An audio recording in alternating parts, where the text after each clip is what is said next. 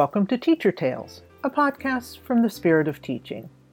This is your host, Linda Markley, and I invite you to join me and my guests as we get curious, explore, discover, and learn more about what is really at the heart of teaching. In each episode, we will hear the story of a teacher. What called them to teach? What are their greatest joys and challenges in teaching? What inspires them? And what are their hopes, dreams, and vision for the education of children? We will learn more about the greatest lessons they have taught and also the greatest lessons they have learned. No checklists, no standards, no reports, no paperwork, and no data. Just stories from their hearts to our hearts on a journey to celebrate what really matters in the true spirit of teaching. Hello, everyone, and welcome back to Teacher Tales. I need to issue a disclaimer for this recording of Teacher Tales. My guest uh, was in Puerto Rico, and we didn't discover until after we had finished our conversation that the audio recording on my part had some technical issues. So I've done the best I could to edit the podcast uh, to make it easy to listen to, but I didn't want to re record it with the guest because as teachers, you know what it's like to be super busy and not have a lot of extra time. And besides that, what my guest had to say was very powerful, very authentic, and very natural. And I would not want to go back and try to recreate that. So I hope that you will give me grace and understanding on this podcast and just listen to what uh, Nilda has to say and soak it all in and pardon the audio uh, difficulties. Thanks. So I want um, this beautiful soul to introduce herself. She is such an inspirational, um, happy person that's just going to lift your spirits. So, hello, or I should say, hola. Hi, everyone. Hola. Um, I am Nilda Rivera. I am talking to you from San Juan, Puerto Rico. Um, I am originally from a town in the center called Cayey, although I could honestly say that 40% of my heart belongs to the city of New Orleans in Louisiana, where I lived most of my early adulthood years and actually some of my central teaching years. Um, I teach right now at the TASIS School in Dorado. I am the United States history teacher for 11th grade and the AP United States government and politics teacher for the seniors. But I started teaching in 1999 and I have taught from third grade up almost everything you can think of except math and science. But I have taught art, French, Spanish as a second language, Spanish language arts, English language arts, history in different variations. And I've been lucky enough also to teach at the college level, but at the college level has been mostly um, English as a second language and Spanish and Latin American culture at Tulane University. And I also worked at some point of my career at Vista Higher Learning, and I was lucky enough to meet Linda there. And well, this more than 20 years of experience in the job has been quite a roller coaster, right? Of subjects and places and people, but with one certainty, right? Um, this is this is the best vocation anyone can have, and I think that because we love what we do, we are able to get any challenge in front of us and even if we are not necessarily super successful the first time we never back down. And i think that that is valuable on its own. Mm-hmm. i am so honored to be here. Well thank you. I am so honored to have you here. And i think you really embody the true heart and soul of a teacher as far as that like we always hear this phrase like those that can do and those that can't teach and i think that is such a disrespectful mm. thing because every teacher that i know is like you in that when they're challenged when they're called to do something they find a way. We figured this out in the pandemic um, you are an example of how you have adapted and you have stepped up to the plate and hit a home run every time, whatever you were asked to do. I have my my one daughter was telling me, she said, you know, she watches Bake Off, you know, the British show Bake Off or whatever. And she said, bakers. Yeah, there was a lot of that going on during the pandemic. It's very calming. But she said one of the bakers said, if she said I didn't know what I wanted to do with my life and I was a little bit lost. And she said what I found out was if I do what I love and I follow my passion, the rest of it just falls into place. And I think that embodies you. And I think that's what you've done, whatever you, um, what subject you've been asked to teach or wherever you've been asked to live or whatever students have been asked to be in front of you, whether it's face to face or virtually, because we were talking about that, how you kind of adapted to all of that too. Um, and so you want to talk a little bit about that, the challenges that you've had, how you've um, adapted to the different subjects and prepared for them. And the true heart of a teacher, too, I think, finds a way to teach the material, and you don't have to be an expert. So it's interesting to me when I think about the the process, right, and the evolution of of my career because when I was a student, you know, I grew up in a family where I am the first one of my generation. I was an oops baby, you know? And because I was an oops baby, in a way, everybody was ready to have kind of a new doll. So I got lucky in that sense. You know, there was a lot of love invested in me. And I come from a family of teachers. And my grandmother, God rest her soul, she always kept saying to my to her husband that had a plan. He the moment he knew I was going to be born, I am his son's daughter. He planned everything, and I was going to be the first woman supreme, uh, the president of the Supreme Court in Puerto Rico. I was gonna be me. Little did he know that the actually first women president. If I would have gone to law school on time, it would have been totally possible because she is from my generation, but he's we we don't talk about that. so, um, my grandma used to say, "She's a teacher. Look at her." She said that I used to teach every single animal in my house. I will bring the uh, the little um, goats in to teach them in my room. That the first present I asked for was a chalkboard, right? So like she's been teaching the dogs, the animals, any visitor, because again, I am the first one of my generation. And until I had a cousin that I could play with, I had to wait for seven years. So everybody else that will come visit will get some kind of lecture, apparently, from my part.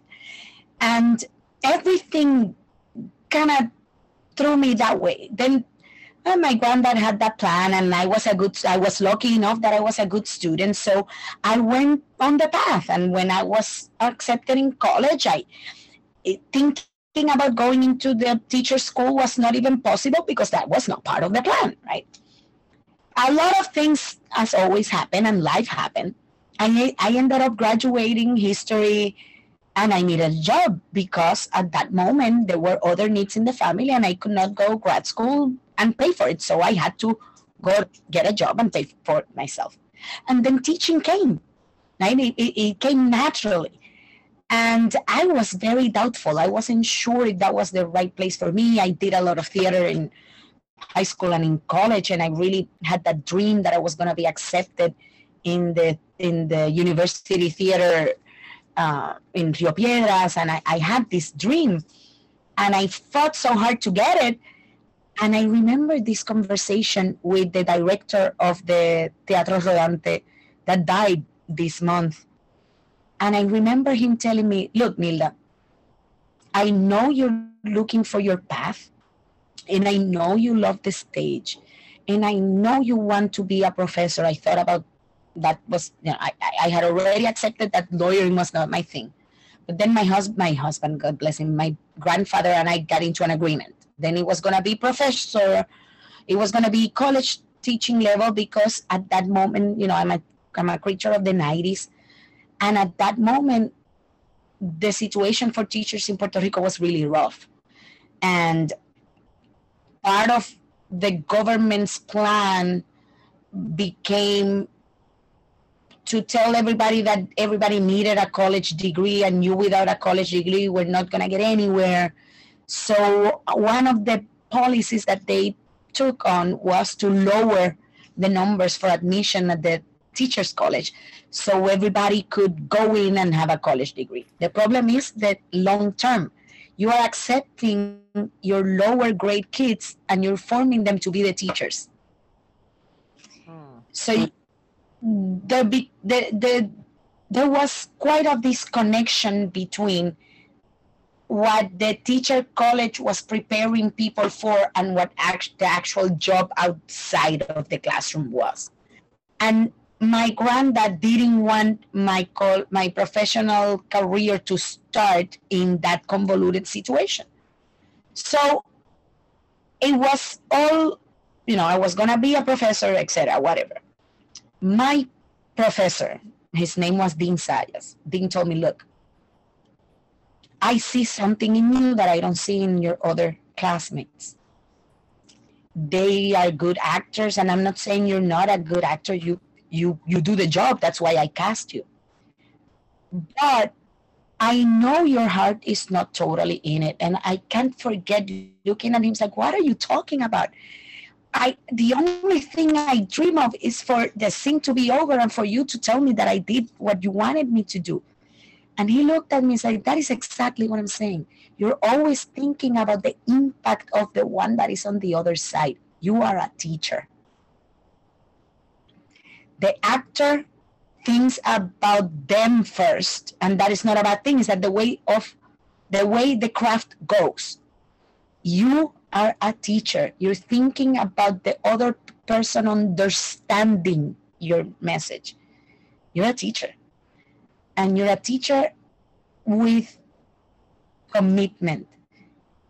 People need that. Do not throw your gift away. And I was never able to since that moment I I got it. I okay, I, I, I see what you're saying. And everything changed then. And I have been trying to live up to that idea since that moment. And I think that when he died last month, a lot of things got back into place for reflection and I feel that I've been reflecting on the job since I moved back to Puerto Rico in 2017, right? We, I got here in June. I didn't have a job at the moment. I came from teaching seven years at Jesuit High School of New Orleans. Those seven years helped me build networks and traditions and teaching practices and a lot of things that helped me understood the job and helped me feel that I was a very effective language teacher. My kids were going abroad when they go to college.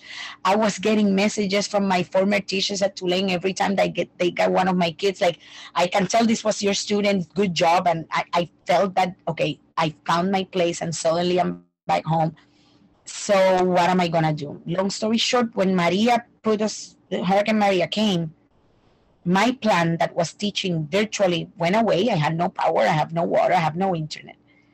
And my husband's job was going to carry both of us until I was able to find a school. And that also went away because he didn't lose the job, but he lost 30% of the salary. So we needed to think about what next so our family could be stable. Like everybody else was looking for a way to survive the destruction of the hurricane and the uncertainty of tomorrow. And then this school came to my life and and I realized that because of the journey I was put into when I started teaching Spanish as a second language, I was ready to do the the job at TASIS and I was ready to go back into teaching history that I have not since 2001. and also I realized that we were able to start teaching in a new way. We were not dependable of the textbook anymore. We have been fighting that dependency in the foreign language classroom for quite some time and we bring value you know giving value to authentic resources forever right we our your your generation and mine we put we put a knife in our teeth and we were defending the importance of authentic resources forever to understanding that our kids needed to live in the culture that we were teaching them that that was not going to be given by a textbook that we had to put them even if we were in ohio we had to put them in the midst of the culture that we were trying to get them to appreciate and to live in and to think the world from uh, these different lenses right? Because we have been doing that in the foreign language classroom for so long i do believe that when COVID came around, we were ready for the language classroom and for any classroom in the distance because our relationships and our connections were so much more important than the textbook that we could give the kids quality education even if they were talking at their computers and so were we right we we had the resourcefulness we had the elements that will help us not only survive but thrive. And I think that when politicians started to talk about us as first responders, that was not only about time that they recognized that we were the first line into that normalcy and that love and that engagement that the new generations had with their own future, right? And we were in the time of the pandemic as valuable as the people that were taking care of their little bodies. We were taking care of their souls and their minds, right? Now, what is sad is that our fellow first responders that are connected to the health world keep being valued and we are going back into the dungeon again somehow i feel right that the questioning of our criteria of what is important in our classroom, the questioning of what is the truth that we're teaching the kids, the questioning of how loyal we are to our nation's history and what is our patriotism. What? You know, there's so many things out there questioning the value of a teacher that it seems surreal to me that two years ago they were praising us and now they are trying to put us back in our place. What is that supposed to mean? Mm-hmm. right? It's it's such a tough moment for teachers. Such a tough moment but we can we can survive. I i i, I think that we have proved that and we keep doing it every day. Our networks our connection to the kids and how much we value our job in society, right? I think that those things keep us together even in the aftermath of the great resignation, right? I, and the fact that that is not over yet. Mm-hmm.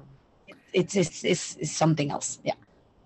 You've said so many great things that I want to touch on, um, and something I kind of had a little epiphany with with you and what you were saying about, you know, we talk about resilience and teachers stepping up and finding a way and we survive we survive we survive and that's what teachers do but we shouldn't have to always be in survival mode. And we should have the resources and the support and the the inspiration from the world for us to thrive and I think the teachers that are thriving still, it's still a struggle, have the whole Maslow thing in mind of self actualization. And I think that's what you've done and exemplified in your career is that no matter what they've asked you to teach, no matter what context or a challenge like Hurricane Maria, you have been able to still self actualize. And that's what I think teachers are wanting in the classroom now. They want to self actualize. And the fact that you said authentic resources, I know that's how our hearts are connected too, with like, make it meaningful to the kids in the real world. Help them to self actualize, to see their place in the world and to thrive. And I think the hearts of teachers that are like that are the ones that are still going to, they may be beat up a lot right now, but they're going to find a way like you have. So you're a great exemplar and inspiration for that. Uh, and and the qualities that you have self-actualization are very clear. Teachers who love, love their students, love themselves, love the profession, give hope. They always have hope for themselves, for their students, and for the world. They find a place to make connections and belong, you know, like belong to their students, belong to the profession, and have the students belong to them. It is such a profound thing, that self actualization. It's it's important also, and I keep thinking about, you know, after you do after you look back and you realize, okay, I've been doing this for two decades, right? I have some meat in the bone of my experience.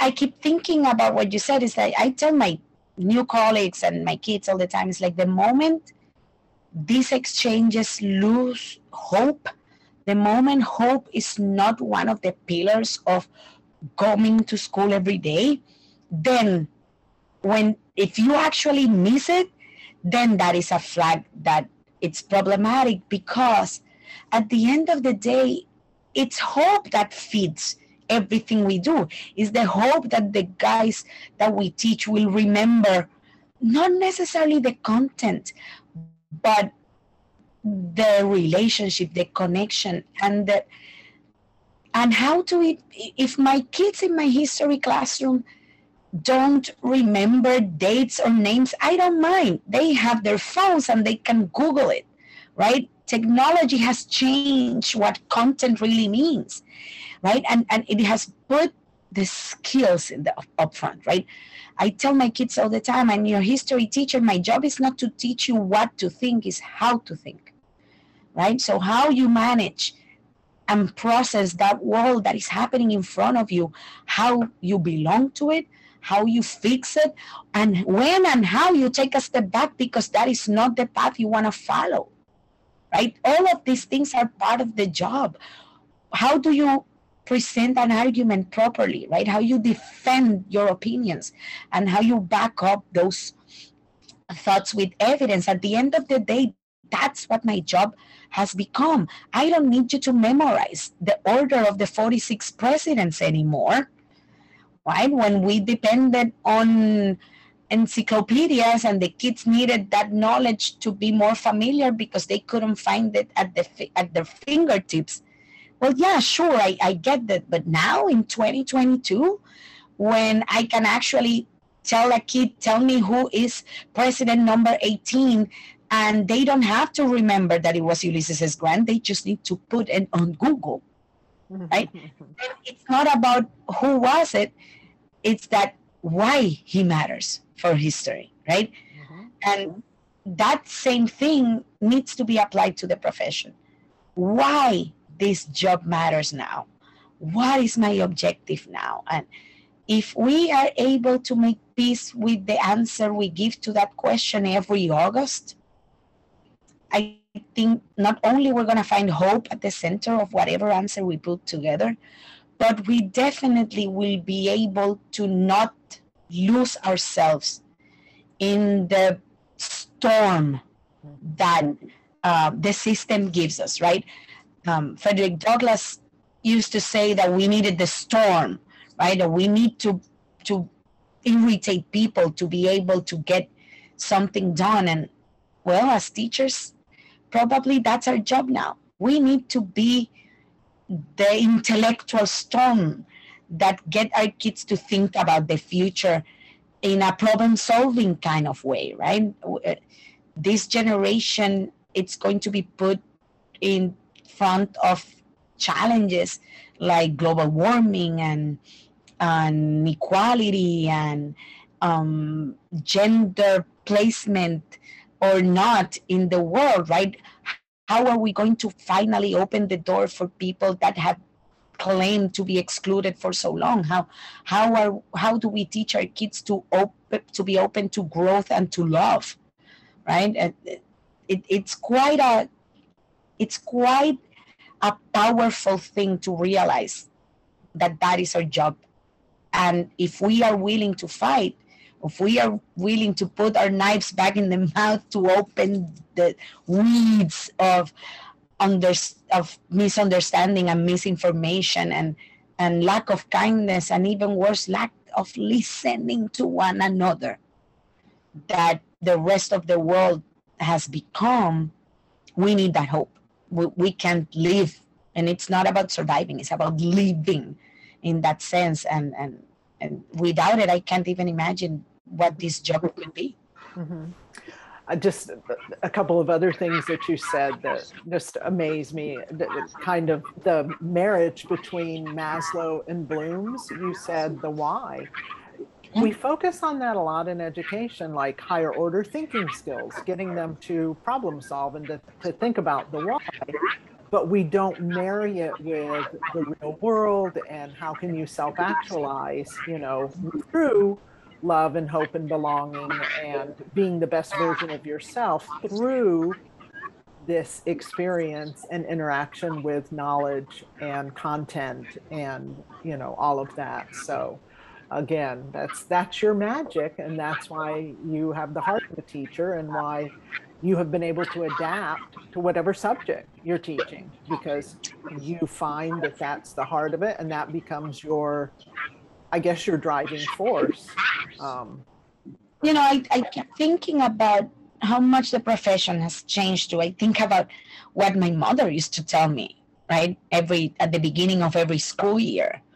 You know, me being a child of the late 80s for elementary school, I remember very clearly my mom telling me, look, if they ever call me from this school to say that you were disrespectful to your teacher, you're not going to tell that tale because I am going to get you right there and I'm going to turn your face back, you know, backwards. That was the, that was her magic phrase, virarte la cara al revés. Right?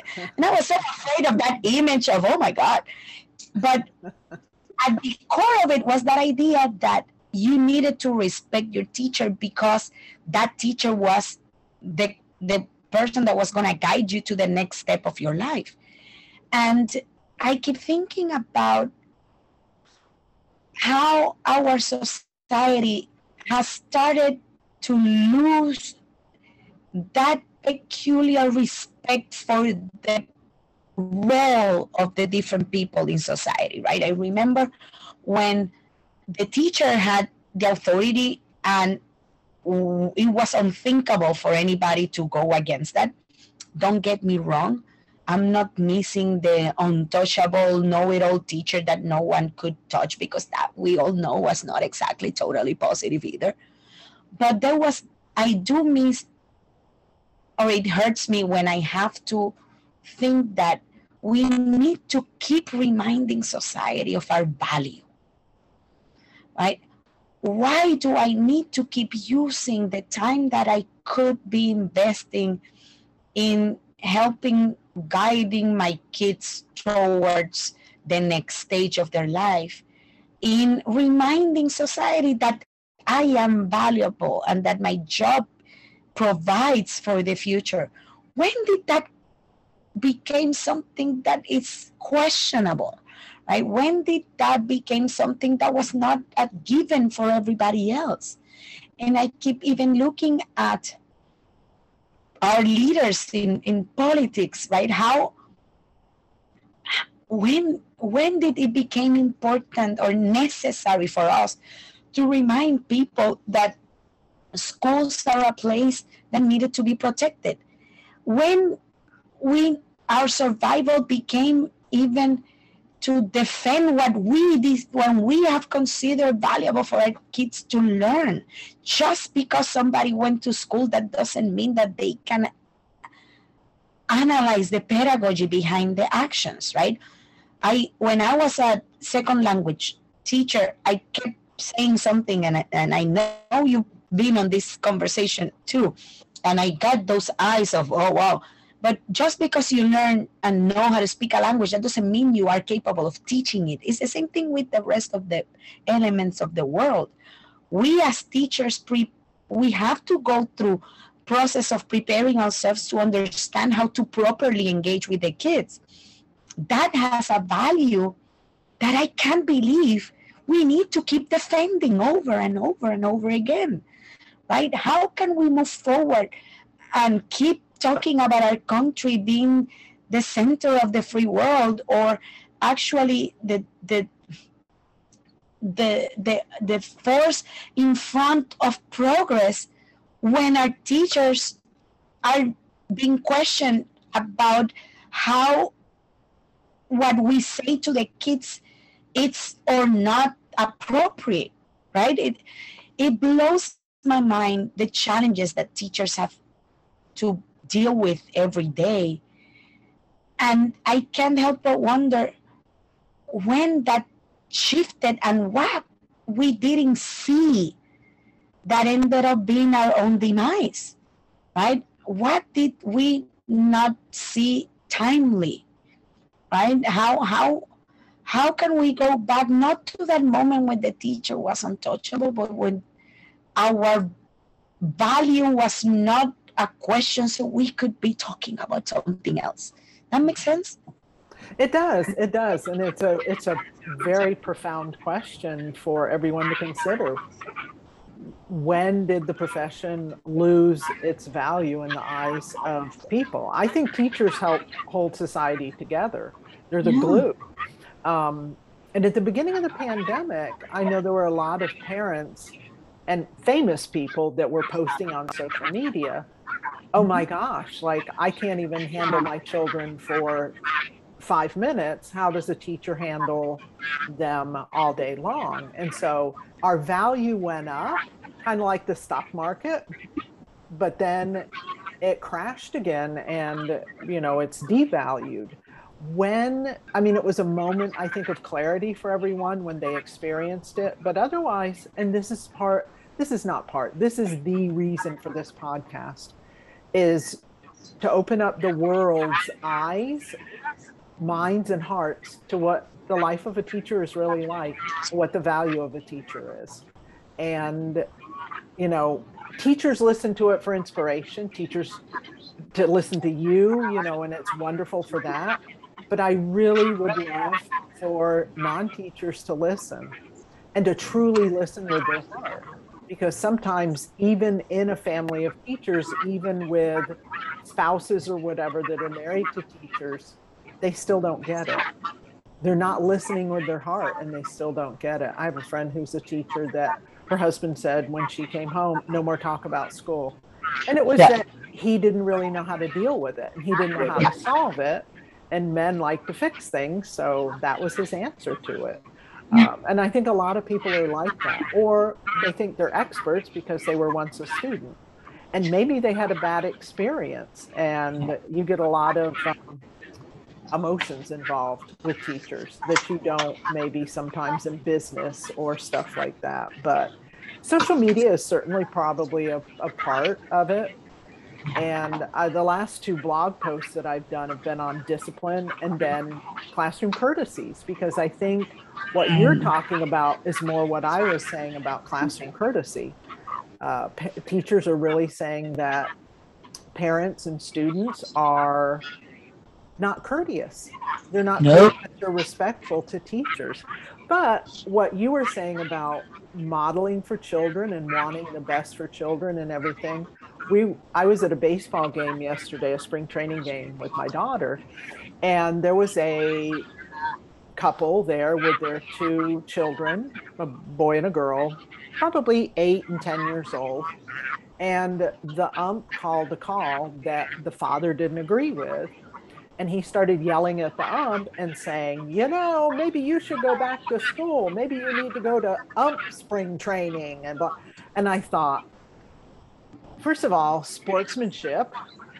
How is this acceptable in a sport where we tout good sportsmanship, and that's what we're supposed to be teaching children. Number two, he did that and modeled it in front of his children who then did the same thing. There we go. And kids are always looking. Teachers remember that because we have, you know, if you have an elementary classroom, 30 kids a day, maybe uh, high school, you've got 200 kids a day with their eyes on you, and you're a role model. And uh, that's a lot of pressure that I think uh, parents will sometimes be like, oh, but I can escape it for a little while, you know, but teachers can't. You can't. And for me, you know, all that argument between where are values supposed to be taught at, if it's at home, if it's at school, and all that back and forth that you notice of parents claiming is like, why didn't you teach them this or why didn't you teach them that? Is like, look, yes, I teach values in the sense that I treat my kids the way I know is properly to teach another human being, to treat them with kindness and respect and everything. But their role in society as a human being cannot depend just on the 50 minutes I see them once a day. Right? That's why then the ethos of the school is important. Right? We, we go from the small to the big and the school is a part of their life, but it's not their whole thing. And they are not defined only by what I teach them. So if what they see me doing and what they see at home does not match, it's not me the one that is going to be validated because I am not their family. They are always going to put the opinion of the parent in front of mine.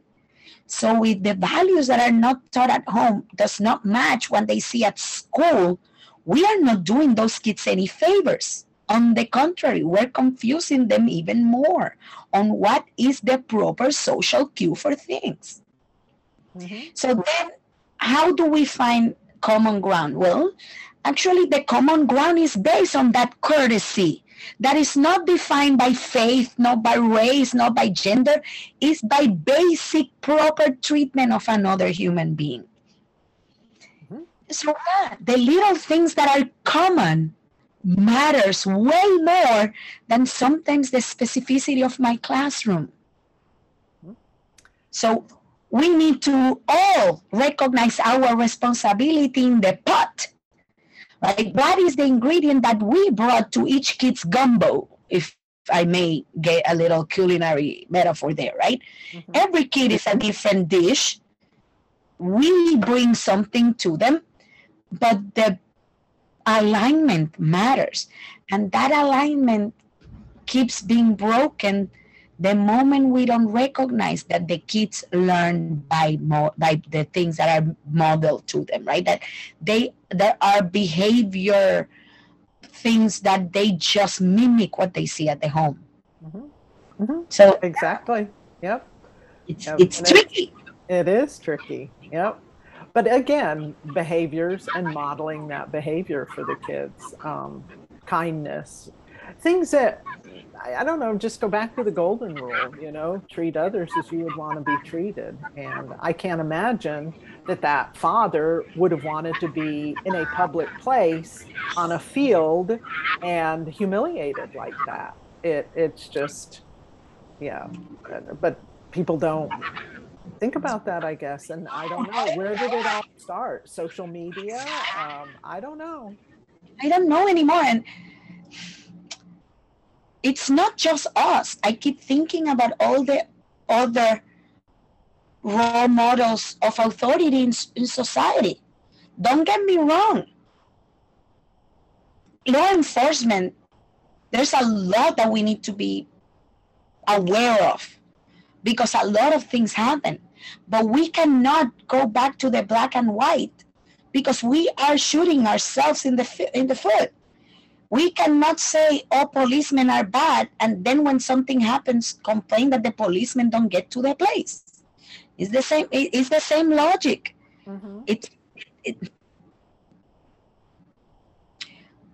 injustice happens not because a peculiar profession doesn't do the job right injustice happens because in every profession there are humans that are not being called on the injustice that they commit. Mm-hmm.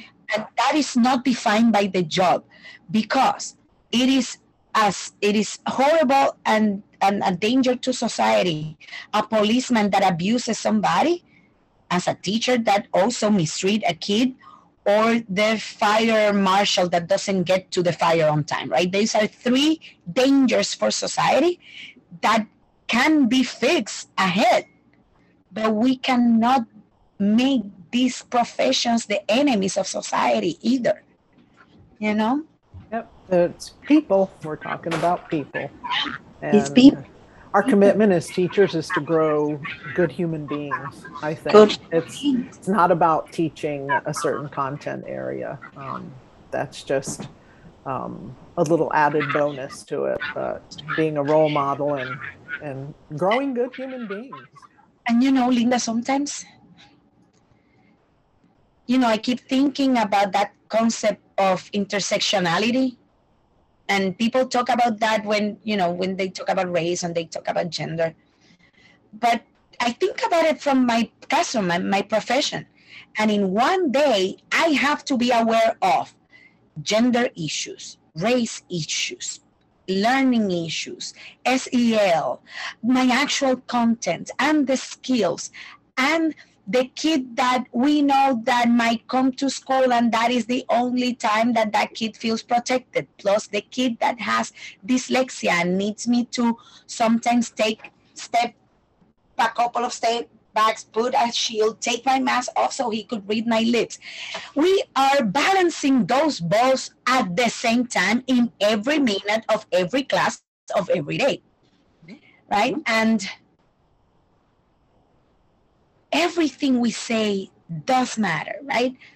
Don't get me wrong, I do know that those CEOs that go meet with the governors because they are redefining energy policy so we don't lose the planet that fast. Of course, that matters. But please don't forget that the way I treat my juniors in high school can have an impact in the long run way bigger maybe that that conversation between the two powerful people that after an hour might not get anywhere. You know? That the fact that i can tell that kid that i believe in him and maybe then in 20 years he is the engineer that might solve the problem. It matters as much as how i treat those kids to treat the firemen when we have a fire drill school or how they treat the person that helps them walk the street so they can get to their parents' car, right? Every single decision that I made and every relationship that I have in front of my kids can define the way they see the world. Don't tell me then that my job is not as important as the one from the CEO because I would like to see Mark Zuckerberg dealing with my juniors for a day. You know, it's like yeah. it blows my mind how we stop looking at the impact of the little things that will go deeper into our kids' lives, right? And how we how can we keep in 2022 arguing what is a dignified retirement for a teacher, right? Or what is the right salary that a teacher should get? Or why a teacher needs to spend a third of their salary in after school daycare for their kids so they can raise somebody else's kids? Right? How how do we to keep defending the value of these conversations when the world cannot move the moment we stop making them? You know it, it, it blows my mind we keep teaching these kids about priorities, but as a society, how are we showing what priorities are? You know, uh, how can we how can we help our kids understand our position in the world while we see kids like themselves being bombed in Ukraine? You know and we need to make sense to that every day while teaching them two by two is 4 Mhm. I don't know. It, it's we have so many balls in the air. Mhm. I don't think it's fair for me to know that one of those balls is to tell people what my real value for society is. How how how how is that fair or proper or even moral? Mhm. You know? Yes, absolutely. Here, here. I know that it's like every teacher right now or every person listening to this must have an image in their head of you dropping the mic. Enough said. Adios. That's it. That's it. Thank you for that articulation of it. That was truly from the heart. So, so I would like. Talking from from the heart, I feel that that's our job, but especially since we came inside because of the quarantine and we are still dealing with mask usage and things, I believe that our lives were transformed in front of us and we're still making sense of it while society tries to hold it together right? And we are the holders of the duct tape right? And it's it's because it's not scotch because our knowledge is stronger but it's not crazy glue either because we don't have that much power because we don't do policy. So i think that we are the duct tape people right? It's gonna hold but it's not gonna hold if you keep pushing kind of thing.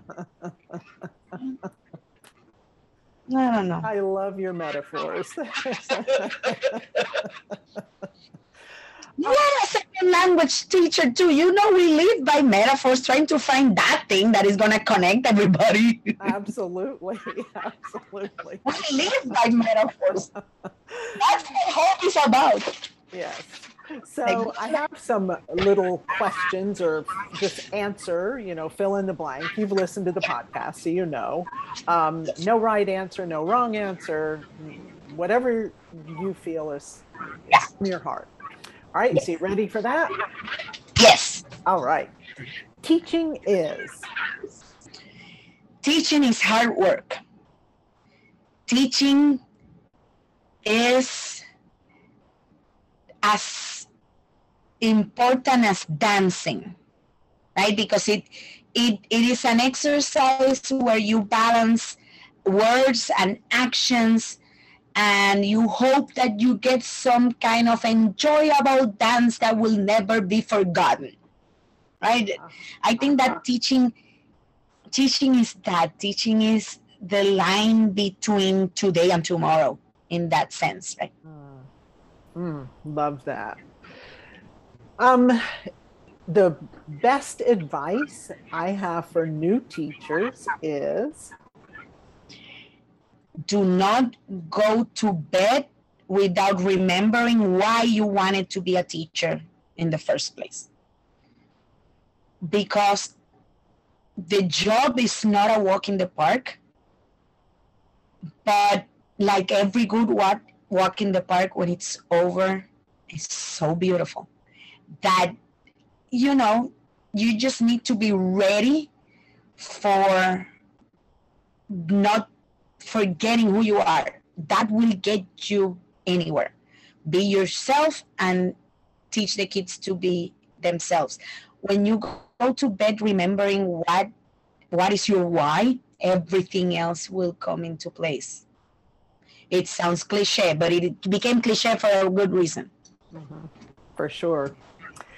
And uh, this last one, my greatest hope for all children is that the memories of a life in peace and happiness are always more than those memories of challenge and despair. always the optimist, full of hope. Always a yes. Well, thank you so much. You have brought so much wisdom and inspiration and insight. Thank you, Linda, for thinking of me. And I, I would like to, you know, for those teachers out there, if you are in your first five years of the profession. I know that it it's exhausting to hear it gets better, but it, it will. I promise you it will. The thing is that no one learns from somebody else's experience, really. You get strategies, you get examples, you get anecdotes to inform yourself, but your path is going to be built by your successes and your failures and your overcoming and your tears and your laughs and your moments of eh, total ecstasies because all the kids got it right uh, it, it's a combination of things but the journey is it's it no one can really tell you how beautiful it will be because it's gonna be your own just don't let fear distract you from that beautiful thing, right? And as I tell my seniors every time, it's like love yourself enough to love your future.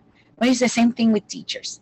Love your teaching self enough that that future teaching will be everything for you. I promise you. Hold on.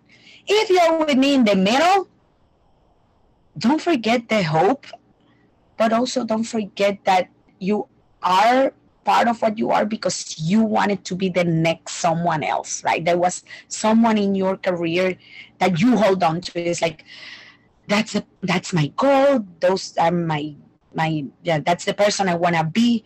Don't forget about that and hold on to that love. You will get better.